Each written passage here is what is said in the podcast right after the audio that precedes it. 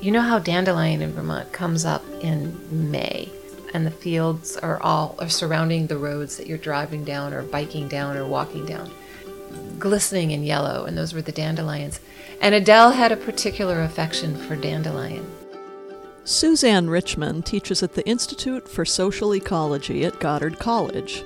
In the 1980s, she befriended the herbalist and writer Adele Dawson, who lived nearby in Marshfield.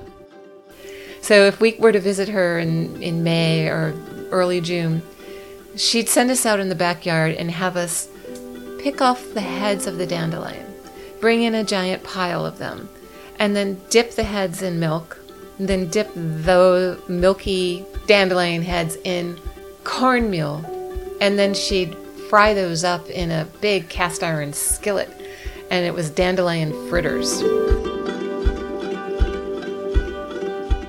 And you would feel like you had gone to the most exquisite restaurant and no one else in the world could possibly make anything this magical.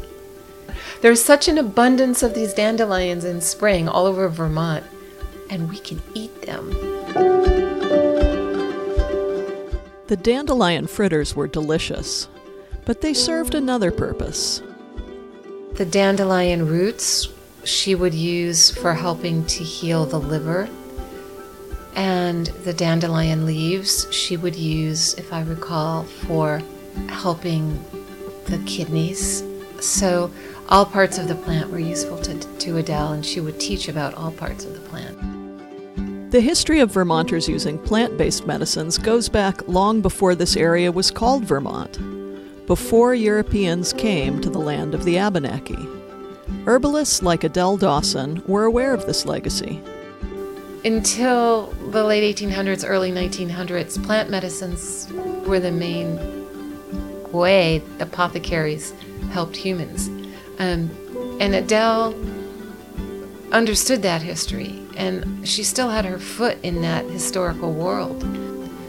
So I think Adele's idea was that I'm not going to be obedient to laws which inhibit people having access to the plants that heal, those plants which grow in everybody's backyard.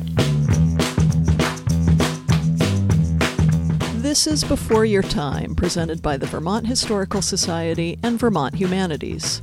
I'm your host, Lovejoy. Every episode, we go inside the stacks at the Vermont Historical Society to take a look at an object from their permanent collection that tells us something unique about our state. Then we take a closer look at the people, the events, or the ideas that surround each artifact. Today we'll examine the history of alternative medicine in Vermont, beginning with patent cures from the 1800s.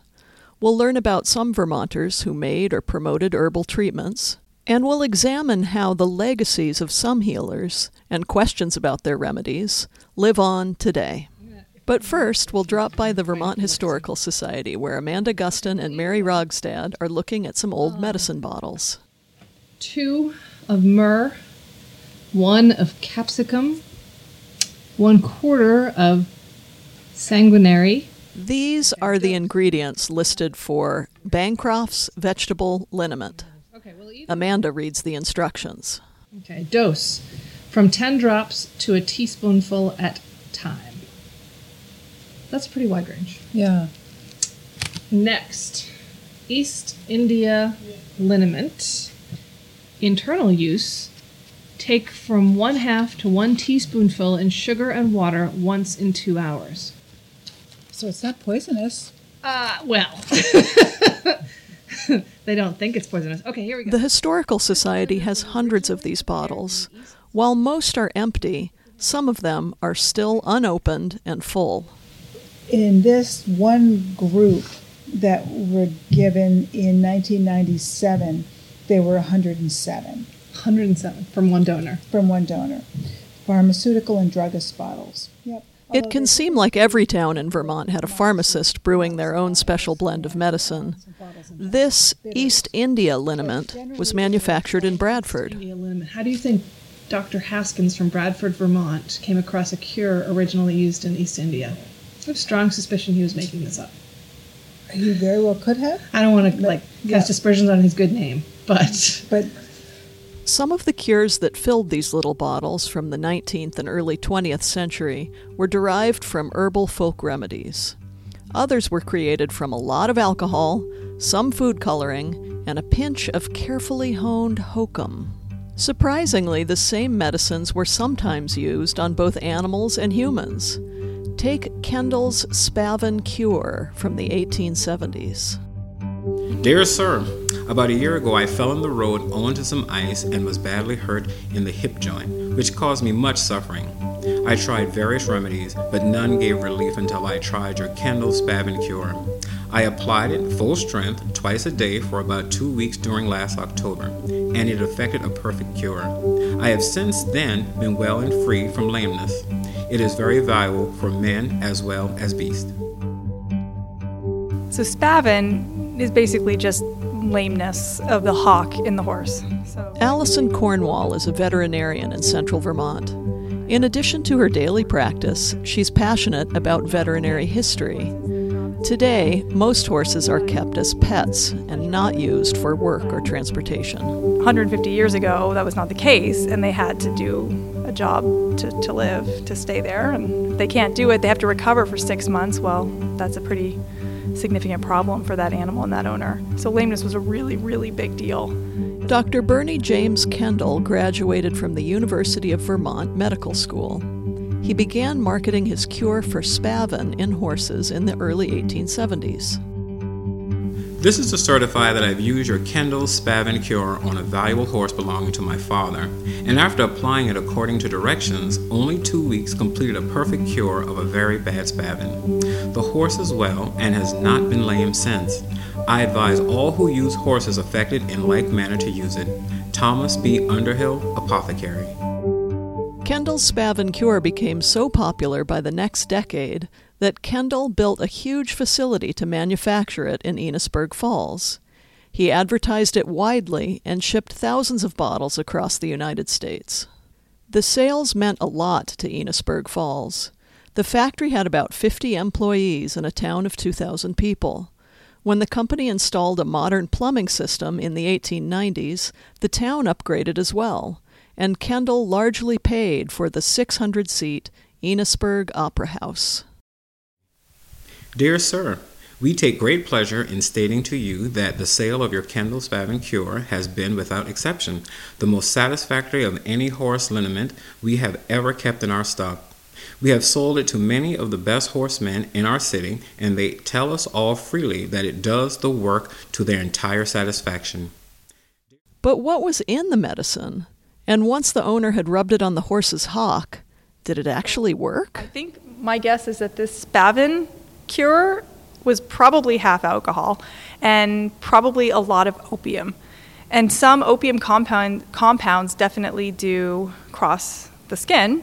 So I'm wondering if they weren't getting some local opium effect. Today, we give more medicines orally or by injection, a more efficient way to get the drug inside the body instead of a topical application. Allison thinks that Kendall's Spavin cure was probably mostly harmless, or even a little bit helpful, but many other veterinary cures were not. So, mercury was really common to be, for instance, in, in horses, they would use it as a counter irritant. Mercury, lead, um, arsenic, all these heavy metal compounds were really common. Strychnine was sometimes used. So, things that we consider deeply toxic today were used in small quantities, hoping to get a beneficial effect without the toxic effect. Kendall eventually started marketing his Spavin cure to humans as well. It's impossible to say whether he believed wholeheartedly that he had discovered a cure, or whether he knew that he was selling snake oil. I feel like people have always tried really hard and they've always used, you know, made the best decisions they can. And then at the same time, I can look in a horse magazine today or any animal related journal and I can find products that are complete bollocks. They're total garbage. Like I, I try to put it in the lens of what would somebody think of me 200 years from now, looking back, treating things the way that I treat them. And here I am thinking earnestly that I am doing the right, you know, I'm doing right by this animal and right by this client. And maybe by somebody else's measure, especially with some distance of time, that might be totally different.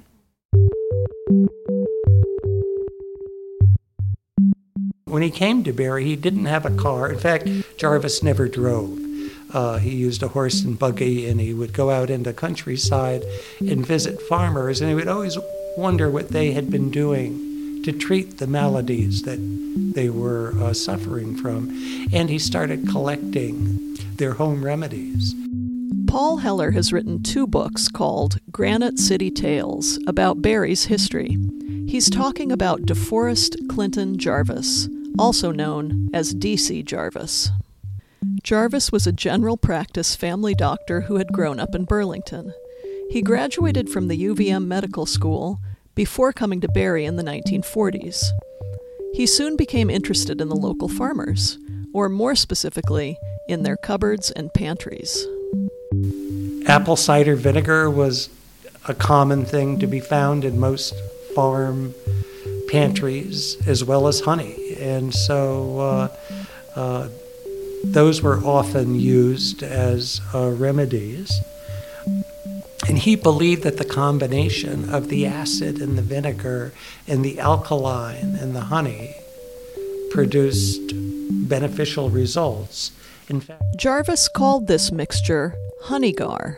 And this is tried by me, and whenever I have a sore throat, I use this remedy and it cures my sore throat in one day. And I'm somebody who suffered mightily from strep throats growing up, but they're no trouble anymore because I have Dr. Jarvis's uh, remedy. It's in his book, Folk Medicine, if, if anyone's interested. In addition to the local farmers, Jarvis was well known among Barre's granite workers. If you worked in a stone shed or in the quarry, you were forever getting chips of granite in your eye. And the man you wanted to take it out, uh, to remove it, was Dr. Jarvis, because he had rock steady hands. Jarvis became the trainer for the Spalding High School football team. And when they took a time out, he'd run onto the field and hand everybody a tongue depressor and then pull out a big container of honey and had them all take a big gob of honey and eat it to replenish their energy. Jarvis specialized in eye, ear, nose, and throat problems. He became a pioneer in the diagnosis and treatment of silicosis, a disease that affected granite workers who breathed in fine dust all day. He was also part of a national network of doctors interested in folk remedies. It's quite likely that a lot of the, the uh, material he collected and published in folk medicine was not from central Vermont, but from one of his colleagues out in the field. The full title of Jarvis's collection of remedies was Folk Medicine A Vermont Doctor's Guide to Good Health. It was published in 1958. Amazingly, it received terrible reviews. People, uh, even Vermont folklore people, said, Oh, this is ridiculous. Uh, somebody at the Harvard Medical School said, I hope they put it on the fiction shelf. You know, um, it was just sneered at. But the public disagreed. They loved it. Folk Medicine sold over a million copies and is still in print today. It even found fans among movie stars. Uh, Gloria Swanson bought cases of the book to give to her friends. There was a photo uh, spread about Jarvis and Barre in Life magazine. You couldn't get more national or mainstream than that. The book was published at a pivotal time in American history as we were transitioning from being a rural nation to becoming an urban nation. Boy, you know, it puzzles me why that book was so popular because um, it was published in 1958, and this was post war America. Everybody was looking to the future. Not, you know, th- these were folk remedies that their parents and grandparents would have used.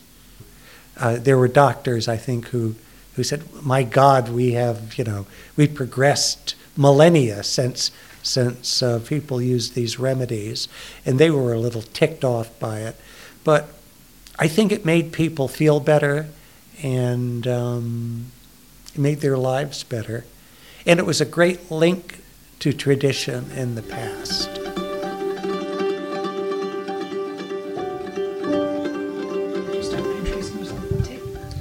I'm Suzanne Richmond, and I moved to Plainfield in 1984 from the Ozarks.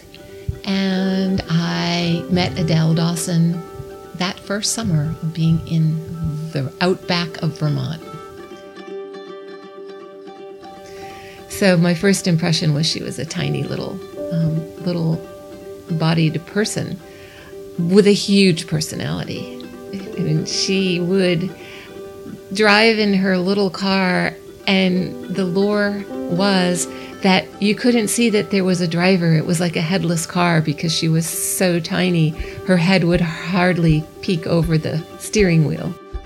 Adele Dawson recorded her knowledge about plants in a series of books. Her way of learning about the world and then sharing that knowledge inspired an entire generation of Vermont herbalists. She would uh, immediately warmly welcome you into her house, and she'd serve you up a, a teapot full of tea and talk with you or um, at you about whatever was on her mind until she was done. She would pour it out just like she was pouring her tea out. Wally Hubbard from the Vermont Historical Society recorded an interview with Adele in 1973. They sat in her kitchen, and Adele described coming to Vermont later in her life. See, when I came to Vermont, my friends in Connecticut said, Adele, you're mad. You're absolutely out of your head. Well, you can't go in that area of Vermont, way up north there. You don't know anybody. Well, it wasn't true.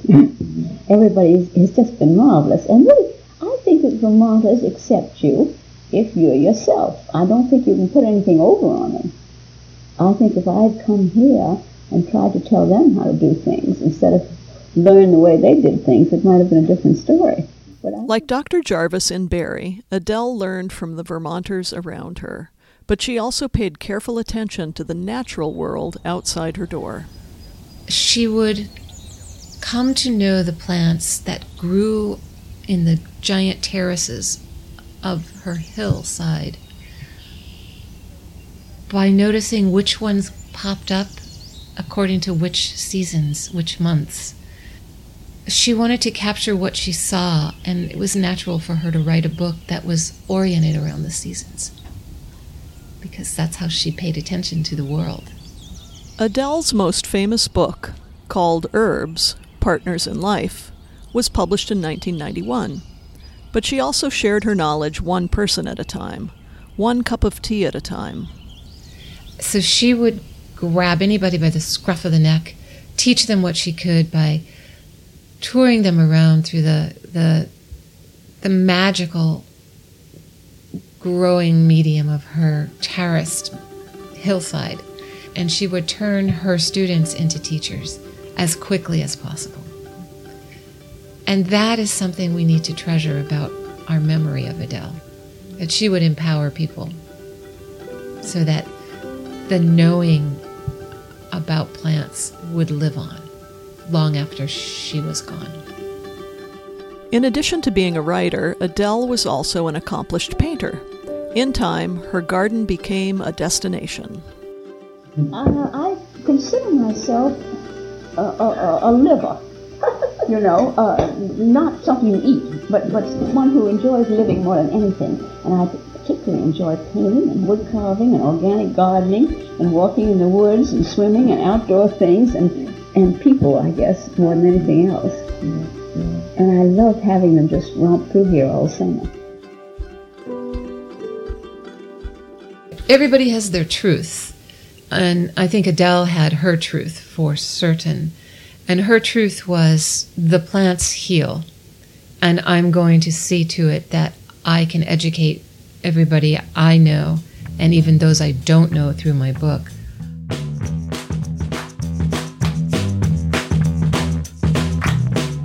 Before Your Time is presented by Vermont Humanities and the Vermont Historical Society. This episode was produced by Amanda Gustin, Eileen Corcoran, Ryan Newswanger, and Abra Clausen. Thanks to our guests, Mary LeBate Rogstad, Allison Cornwall, Paul Heller, and Suzanne Richmond. Thanks also to Jason Broughton for voicing the Kendall Spavin Cure testimonials, and to Marjorie Strong for research help. Visit our website, beforeyourtime.org, to find photos and other materials related to this episode. Thanks for listening and for telling your friends about Before Your Time.